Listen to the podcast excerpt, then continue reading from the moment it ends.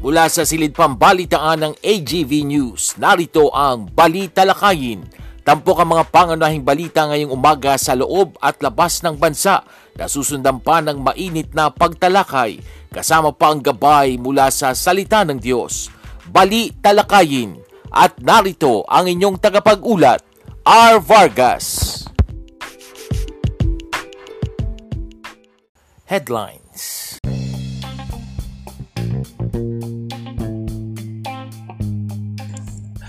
Sa ulo ng mga balita, dalawang LPA posibleng magpalakas ng habagat ayon sa pag-asa. Mga may hirap na benepisyaryo tuturuan ng DSWD ng trabaho para hindi na umasa sa ayuda sa hinaharap. Administrasyong Marcos kakapusin ng 1.3 trilyong pisong budget sa 2024. Fivox nagbabala sa patuloy na pagbuga ng gas sa Taal Volcano. COVID-19 positivity bumaba sa 18.6%. Embahada ng Pilipinas inihayag na walang nadamay na Pilipino sa matinding banggaan ng tren sa India. At mga namatay sa banggaan ng tren sa India umabot na sa 288. Magandang umaga ngayon ay araw ng lunes, June 5, 2023. Ako po si R. Vargas at narito ang detalye ng mga balita Kasalukuyang binabantayan ngayon ng pag-asa ang dalawang low pressure area na maaaring magpalakas ng southwest monsoon o habagat. Sa weather outlook nito para sa June 5 hanggang June 11, sinabi ng pag-asa na ang mahinang habagat ay mananaig sa kanlurang bahagi ng southern Luzon hanggang biyernes at maaaring mapahusay ng dalawang LPA sa labas ng Philippine Area of Responsibility. Ang unang LPA na matatagpuan sa silangan ng Visayas ay maaaring maging tropical cyclone cyclone sa kalagitnaan ng linggo ngunit hindi inaasahang magla-landfall. Ang pangalawang LPA ay nasa West Philippine Sea at tutungo sa Southern China sa kalagitnaan ng linggo. Now narito opisyal nang idineklara ng pag-asa nitong nakaraang biyernes ang pagsisimula ng tag-ulan. Sa ibang balita, kakapusin ng 1.36 trilyong piso ang magiging koleksyon ng Administrasyong Marcos sa 2024 para puna ng gastusin ng gobyerno. Ayon sa 2024 Budget Priorities Framework ng Department of Budget and Management, magkakaroon ng budget deficit na 1.36 trilyong piso dahil 5.547 trilyong piso ang magiging gastos ng pamahalaan samantalang 4.184 trilyong piso lamang ang nakikita nitong revenues mula sa koleksyon mula sa mga buwis, taripa, mga fees and charge. Sinabi ng DBM na lalago ang revenues sa 2024 ng 12.2% sa 4.18 trilyong piso kung magiging batas ang Passive Income and Financial Intermediary Taxation Bill at kung papatawan na ng value added tax ang digital service providers at masingil ng excise tax sa singil o sa single-use plastic at pre-mix alcohol. Sa ngayon ay hindi pa umuusad sa Senado ang Passive Income and Financial Intermediary Taxation Act mula nang i-refer ito sa Committee Ways and Means matapos ang first reading. Dahil sa budget deficit na 1.36 trilyong piso, sinabi ng DBM na tiyak na mangungutang ang pamahalaan may posibilidad na madala sa Korte Suprema ang panukalang Maharlika Investment Fund. Ito ang inihayag ni Senador Francis Escudero. Ayon kay Escudero, ito ay dahil sa kawalan nito ng pagsubok sa economic viability ng Maharlika Investment Fund. Paliwanag ng Senador, ang pagsubok sa economic viability ay isang papel na magpapatunay na kikita ang Maharlika Investment Corporation.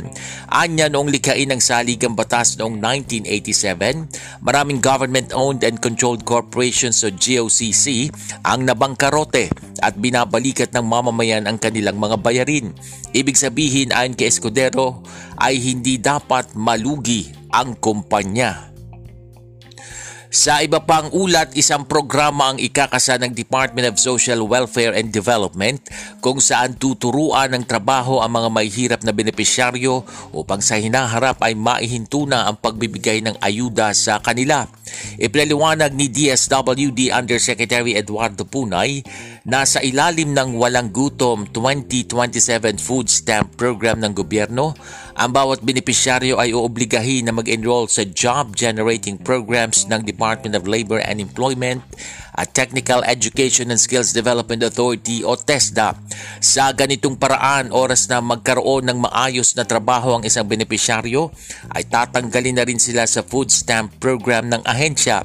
Sa pagtaya ng DSWD 40 billion pesos ang budget requirements sa food stamps program, kung saan bawat benepisyaryo ay mabibigyan ng 3,000 piso kada buwan. Sinabi ni Punay na hindi kailangang mag-apply ang sino mang gustong mapasama sa programa dahil ang DSWD ang siyang pipili ng mga magiging benepisyaryo. Sa iba pang pangyayari, nagbabala ang Philippine Institute of Volcanology and Seismology of FIVOC sa publiko hinggil sa patuloy na degassing activity o emission ng gas mula sa Taal Volcano. Sa advisory ng FIVOX, meron ng pagbuga ng gas mula sa Taal na sinabayan pa ng pagbuga sa main crater lake na lumikha ng makapal na usok na umabot sa 3,000 metro mula sa Taal Volcano Island. Ito ay sinasabi nilang lumilikha ng volcanic smog o VOG sa atmosphere ng bulkan.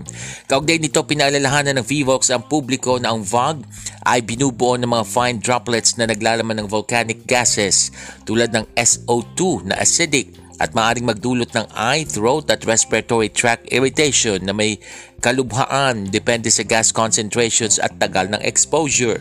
Ang mga komunidad na maaaring maapektuhan ng VOG ay pinapayuhan na limitahan ng mga aktibidad sa labas at sa halip ay manatili sa loob ng bahay. Mas makabubuti daw kung protektahan nila ang kanilang sarili sa pamagitan ng pagsusuot ng N95 face mask. Payo ng FIVOX, uminom ng maraming tubig para mabawasan ang anumang pangangati o paninikit o paninikip ng lalamunan.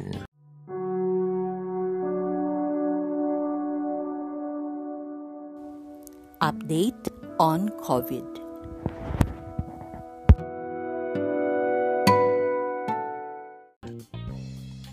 Bumaba ang COVID-19 positivity rate sa bansa sa 18.6%. Sa datos na ibinahagi ni Octa Research Group Fellow Dr. Guido David sa kanyang Twitter account, nabatid na ito ay pagbaba mula sa dating 19.4% COVID-19 positivity rate na naitala nitong June 2. Ang positivity rate ay ang porsyento ng mga pasyenteng nagpo-positibo sa COVID-19 mula sa kabuang bilang ng mga individual na isinailalim sa pagsusuri Inihayag pa ni David na nakapagtala rin ang bansa ng 1,337 bagong COVID-19 cases sa buong bansa, kabilang ang 389 sa National Capital Region. Dahil sa mga bagong kaso, ang total COVID cases ng, sa Pilipinas ay nasa 4,147,129 na.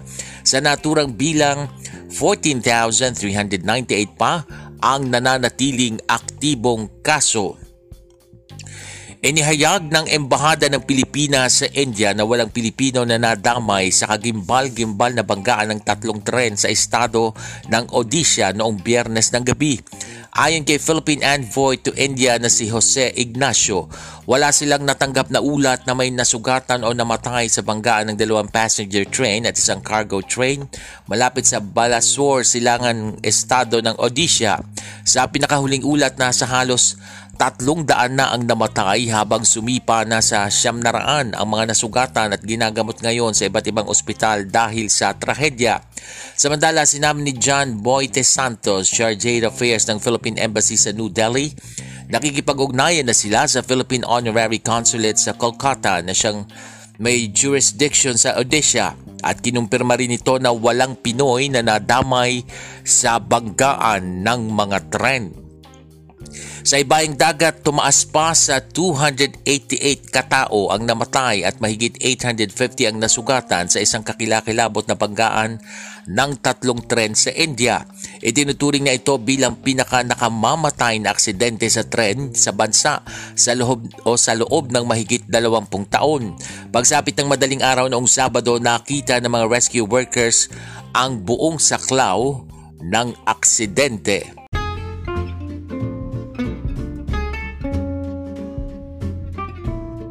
Balitang cute!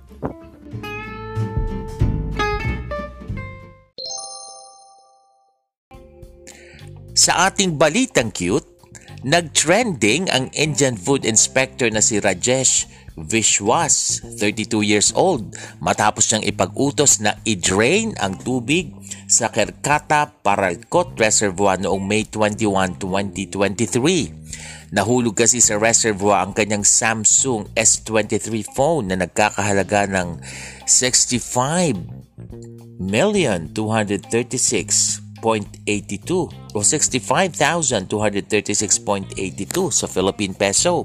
Ang insidente iniulat ng The Times of India. Kumukuha si Rajesh ng selfie nang aksidente niyang mabitawan ang phone na bumagsak nga sa tubig.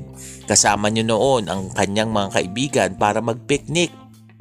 Ang lalim ng imbakan ng tubig ay labing limang talampakan. Nagpanik si Rajesh at agad tumawag ng irrigation department. Pinagplanuhan nila kung paano makukuha ang phone. Inatasan muna ang mga divers na hanapin ang phone na ayon kay Rajesh ay nagtataglay ng sensitive government data. Nang hindi ito makita ng mga divers, ikinasa ang isang 30 horsepower pump na pinaandar ng diesel para limasin ang tubig sa reservoir. Tatlong araw ang naging operasyon nito bago tuluyang nasaid ang tubig. Tinatayang nasa dalawang milyong litro ng tubig ang nalimas. Magagamit sana ito sa irigasyon para sa 1,500 acres of land ayon yan sa local media na India Today. Pero Ipinagtanggol ni Rajes ang kanyang naging desisyon. Sinabi niyang hindi naman pwedeng gamitin sa irigasyon ng tubig sa reservoir dahil nga sa nalagyan na ito ng telepono. Nakakauha rin umano siya ng permiso mula sa isang senior official para tanggalin ang tubig sa panayam sa kanya ng India Today. Abay, iginiit ni Rajes na ang mga villagers din ang nagpumilit na makuha sa reservoir ang kanyang phone. Umabot lang din anya sa katumbas ng Philippine peso na 5,436.40 pesos ang nagastos para makuha yon. Yun nga lang, ayaw nang mag-power on o ayaw nang mag-power on ng kanyang phone. Dismayado si Rajes dahil anya dalawang buwan pa lang niyang nabibili ang kanyang cellphone. Dahil sa kanyang naging aksyon, sinuspindi siya ng kanyang ahensya matapos mabatikos dahil nga sa dami ng tubig na talaga namang nasayang. Ang India ang isa sa mga bansa sa buong mundo na talaga namang malaki ang pangangailangan sa supply ng tubig. At yan po ang mga tampok na balita sa umagang ito. Ako po si R. Vargas. Samantala wag po kayong BBTO dahil magbabalik pa ang balita lakayin makalipas ang ilang paalala.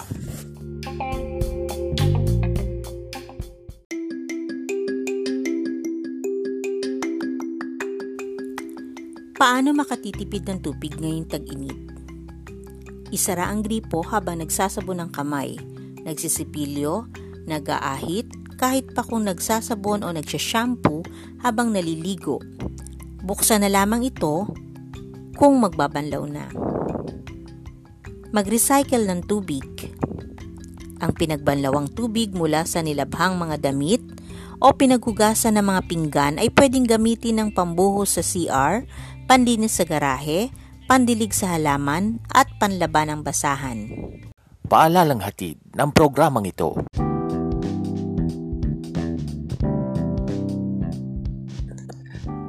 Good morning! Isang maganda at mapagpalang araw ng lunes po sa inyong lahat. Ngayon po ay June 5, 2023. Welcome po sa ating programa, isang podcast na pinamagatang balita lakayin na papakinggan sa pamagitan ng Anchor.fm. Ganon din po naririnig din tayo sa pamagitan ng Spotify.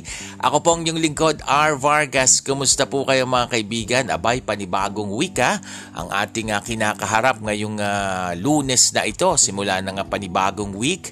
At uh, dahil uh, panibagong week yan lalo't lalo na eh, Monday alam po natin na matindi ang pagsisikip ng uh, daloy ng trapiko sa mga pangunahing lansangan sa Metro Manila. Abay agahan po ang pag-alis lalo na po yung mga papasok na empleyado at mga estudyante natin sa inyong mga school, aga-agahan po ah, upang uh, hindi po tayo malelate sa ating mga pupuntahan mga kaibigan. At uh, dire-diretso na po tayo sa ating pa-shoutout sa umagang ito. Unang-una shoutout po sa ating mga masugid na listeners. Binabati po namin kayo. Happy listening po sa pakikinig sa Balita Lakayin Podcast. Hindi lamang po yung mga nakikinig dito sa Pilipinas, kundi sa iba't ibang panig ng mundo dahil tayo ay online so marami tayong listeners dyan sa iba't ibang panig ng mundo. Kaya naman sinashoutout po natin maging ang aking uh, pamangkin na si Pauline June Anunciacion. Nasa Texas, USA po siya at kasama ang kanyang pamilya. Gumraduate po siya ng high school the other day. So congratulations sa iyo, uh, Pauline at uh, Pauline June Vargas Anunciacion. Ayan, at uh, ganun din po sa iba pang mga gagraduate ngayon ha, dito sa ating bansa naman. Mapa elementary man yan, high school o college ay binabati po namin kayo mga kaibigan. Happy listening po. At uh, si Pauline ay uh, magka-college na. Samantala, So mga nagse-celebrate naman ng birthday, happy happy birthday po sa inyong lahat. Ay kahapon ha, nag-celebrate ng birthday yung aking pinsan na si Sheila Sanchez Soriano. Oy, ang ganda nun pangalan niya. Sheila Sanchez Soriano, SSS. Yes, parang SSS pala yung acronym ng uh, pangalan mo, Sheila. Ano ha? Happy happy birthday sa iyo, Sheila. Naway na-enjoy mo ang iyong selebrasyon. At tong Saturday naman, yung pamangkin ko naman, anak din ng pinsang ko na si Kuya Ronnie. Itong si, si Oski Manansala. Ayan, belated happy birthday din. Nag-birthday siya nung Sabado. So binabati ka namin dito sa ating podcast na Balita Lakayin Oski. At shout out, shout out din sa iba pang nagse-celebrate ng special occasions, hindi lamang po birthday, pati anniversaries at uh, kung ano man yung special na okasyon sa buhay nyo. Happy Celebration Day po sa inyong lahat. Dire-diretso na po tayo sa ating mga pagtalakay mga kaibigan. Uy ha, nung last Friday, opisyal na pong idineklara ng uh, pag-asa itong panahon ng tag-ulan. So natapos na daw yung maliligayang araw ng uh, mainit na panahon. Maliba, maligaya ba kayo? Siguro kung pasyal kayo ng pasyal, ano? pero maraming nga inita nung nakaraan. Pero bagamat ganun ha, na sinabing uh, opisyal ng tag-ulan, abay naramdaman pa rin natin yung matinding init kahapon, ano, araw nung linggo. Kahit tung, nung Sabado rin, pero parang matindi kahapon. Sobrang init, sobrang alinsangan po kahit na kagabi. Habang natutulog, eh talaga namang napakainit po ng uh, ating uh, panahon. Pero yun na nga po, tag-ulan na sabi ng pag-asa at dahil po panahon ng tag-ulan, itong ating gobyerno pinag-iingat po ang publiko mga kaibigan ha lalo na ng uh, Department of Health dahil po dito sa pagkalat naman dahil for sure magiging marami ang kaso ng uh, magkakaroon ng sakit na dengue at leptospirosis. So ingat po tayo mga kaibigan dahil uh, nung biyernes nga tumasok na sa bansa ang panahon ng tag-ulan at isa sa mga naging batayan ng pag-asa dyan na dumating na ang rainy season ay yung pong naranasang thunderstorm, pag-iral ng southwest monsoon o habagat at yung last week na, last week na pumasok yung bagyong Betty dito sa ating bansa. So dapat po paghandaan na ito pong uh, panahong ito, gaya po ng sinabi ko kanina, sabi ng ating uh, gobyerno, panahong lumulutang ang sakit na dengue at leptospirosis. Ano ba itong mga sakit na ito? For sure, alam na alam nyo na ito. Ang dengue po ay sakit na dinadala ng lamok na Aedes aegypti at madali pong makilala yung klase ng lamok na ito. Dahil meron sila yung stripe stripe. Oo mga kaibigan. Meron silang stripe stripe sa kanilang uh, sa kanilang katawan. Mayroong guhit-guhit na puti sa katawan. Itong uh, klase ng lamok na tinatawag na Aedes aegypti na nagtataglay ng dengue. Mabilis pong dumami ang lamok na ito at uh, madaling mabuhay kahit sa kakaunting tubig na nasa basyo ng bote So sa isang iglap, dumarami ang mga lamok, maghahatid po yan ng, ng matinding pinsala sa mga tao pag uh, nakakagat. Ano ha? Lalo na sa kalusugan. Ipinapaya po ng health experts yung pong talagang linisin yung ating kapaligiran, yung mga naiipon ng na tubig kahit dyan sa mga paso-paso, mga kaibigan, eh, itapon na po at aalisin yung mga posibleng pagbahayan nga po ng lamok. Yan po yung mga ganyan ha, yung mga gulong ng sasakyan ha, na naiipunan din ng tubig mga kaibigan. Ang sintomas po mga kaibigan ng dengue, eh, itong mataas na laglat, lagnat syempre ha, at tumatagal ng one week. Yung ihi daw magiging kulay kape. Nako, pagkakaroon ng pantal-pantal sa balat at pananakit ng ulo at katawan. Kaya naman po, ang ipinapayo po ng ating mga health experts kapag nakaranas ng ganitong sintomas, abay agad kumonsulta agad sa doktor para maagapan ang sakit na dengue. At isa pa nga po na nabanggit natin kanina, bukod sa dengue, eh mapanganib din po itong leptospirosis kung yung isa nakukuha sa lamok, ito namang leptospirosis, nakukuha ang virus sa sandaling lumusong sa baha ang taong may sugat o paa o binti at ito naman po kadalasan galing sa ihi at dumi ng daga. Ayan, kung kanina lamok, ito daga. Pero bukod po sa daga, nakukuha rin po yan sa ihi ng pusa, ng kabayo at iba pang hayop. Pero kadalasan daga dahil kalat-kalat sila, eh lalo na pag tag-ulan, babaha, lulusong ka. Kung may sugat ka, nako, delikado. Pwede pong makontamin, makontamin na kasi yung tubig at pwedeng pumasok yan sa sistema ng katawan mo kung may sugat ka. Sintomas po ng leptospirosis, ganun din po, parang dengue, may lagnat, ito may panginginig ng katawan, pananakit ng binti at kalamnan. Ganon din po yung inyong mga kasukasuan.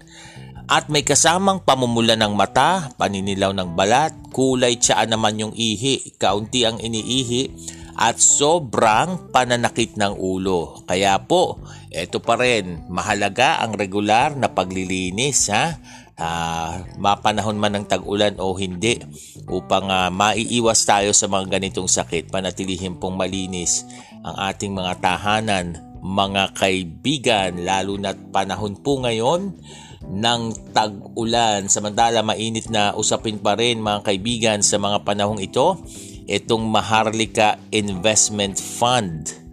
Mga kaibigan ha? At uh, alam naman natin I already discussed this last week na pirma na lang ang kulang para maging ganap na batas. Pirma na lamang po ni Pangulong Marcos Bongbong Marcos para magtatag ng Maharlika Investment Fund o IMF Matapos po kasing i-adapt ng Kongreso ang bersyon ng Senado sa kanilang ginawang Bicameral Conference Committee. Bagamat uh, ilang hakbag na lamang po itong uh, Maharlika Investment Fund para tuluyang maging isang uh, law o ganap na batas, Patuloy po itong binabantayan ng ating mga mambabatas upang masunod ang layunin nito kung bakit ito na itatag. Abay hindi naman po lingid sa kaalaman ng taong bayan na marami pong sektor ang uh, talaga namang nagdududa may agam-agam sa MIF o Maharlika Investment Fund dahil gagamitin ito ng pondo dahil gagamit ito ng pondo mula sa pang, pang, pangunahing bangko, ng gobyerno at nangagambang baka mauwi lamang sa wala ito at baka magkabaon-baon lang sa utang ano ha at ang babalikat niyan ay ang taong bayan. Pero maganda naman po ang layunin ng uh, Maharlika Investment Fund. Sabi hindi na daw gagalawin ha dun sa batas na napagkasunduan yung pirma na lang ang kinakailangan pang pirma ni Pangulong Marcos para maging ganap na batas eh hindi gagalawin yung mga pondo ng SSS at GSIS.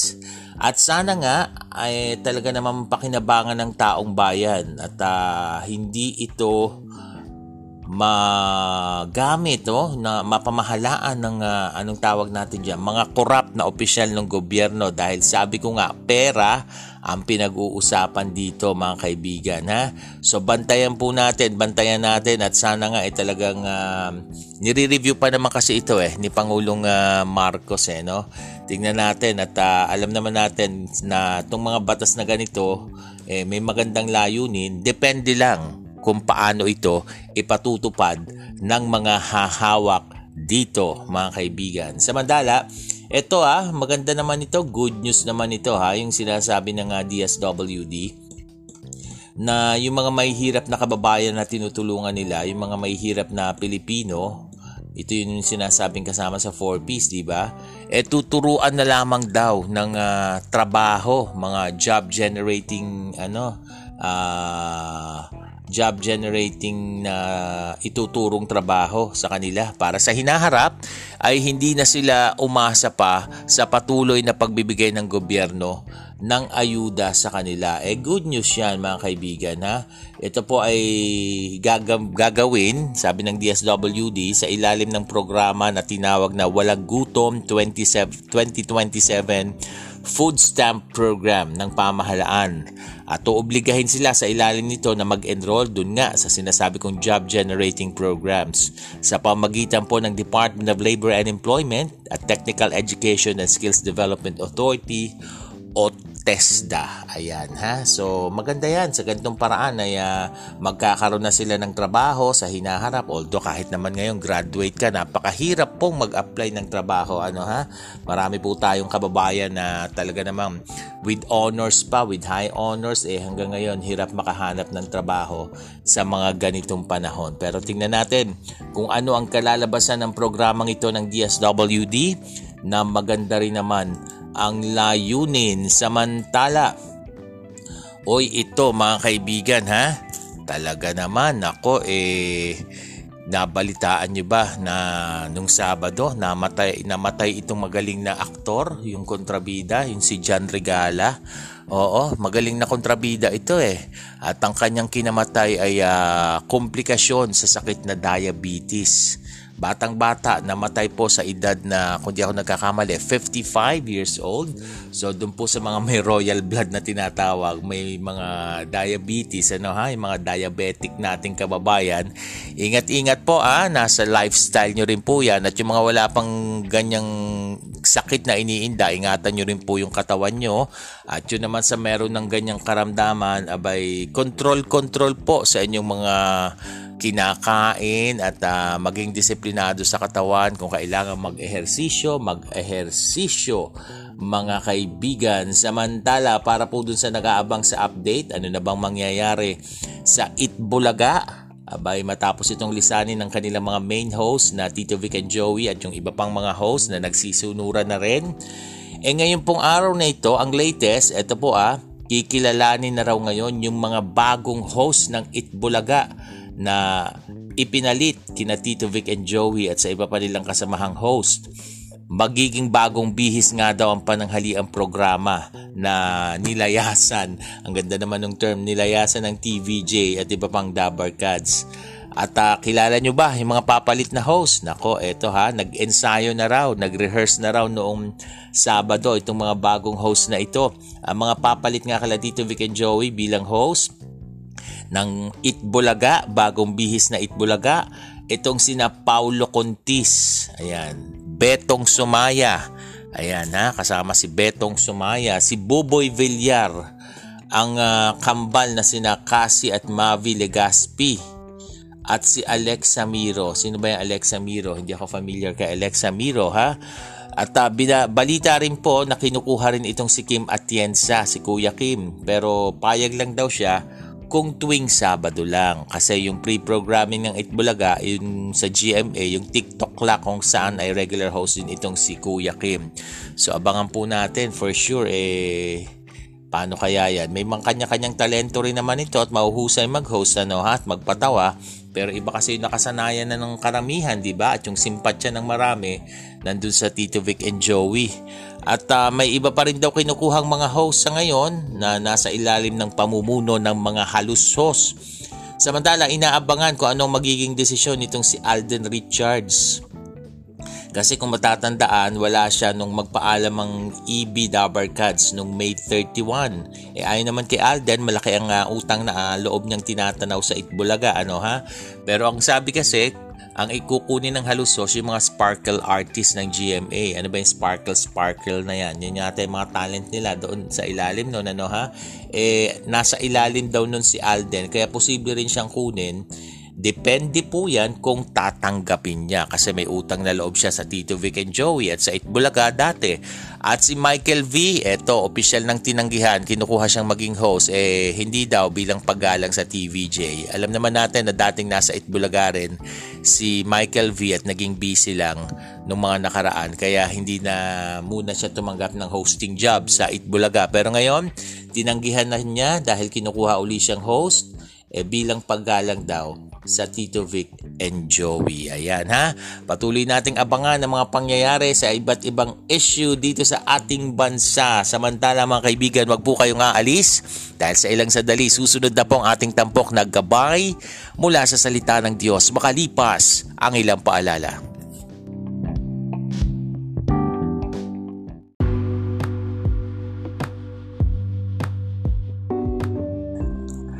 Kayo'y nakikinig sa Balita Lakayin, isang podcast na sumasayang papawid sa pamagitan ng Anchor.fm at Spotify.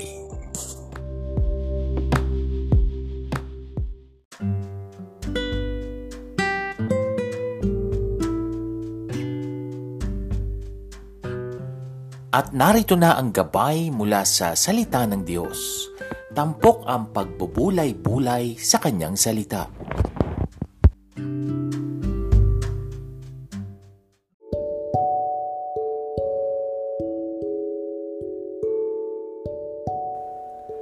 Ito pa rin po ang balita lakayin at uh, sa pagkakataong ito, dako na po tayo sa ating tampok na gabay mula sa salita ng Diyos. Tunghayan po muna natin ang sinasabi sa Mark chapter 10 verse 51. What do you want me to do for you? Jesus asked him. Si Bartimeus ay isang bulag na namamalimos nang marinig niyang paparating si Jesus. Kaya't sumigaw siya ng malakas Jesus, Son of David, have mercy on me. Pinatatahimik siya ng mga tao sa kanyang pagsigaw. Subalit, hindi siya mapatahimik ng mga ito.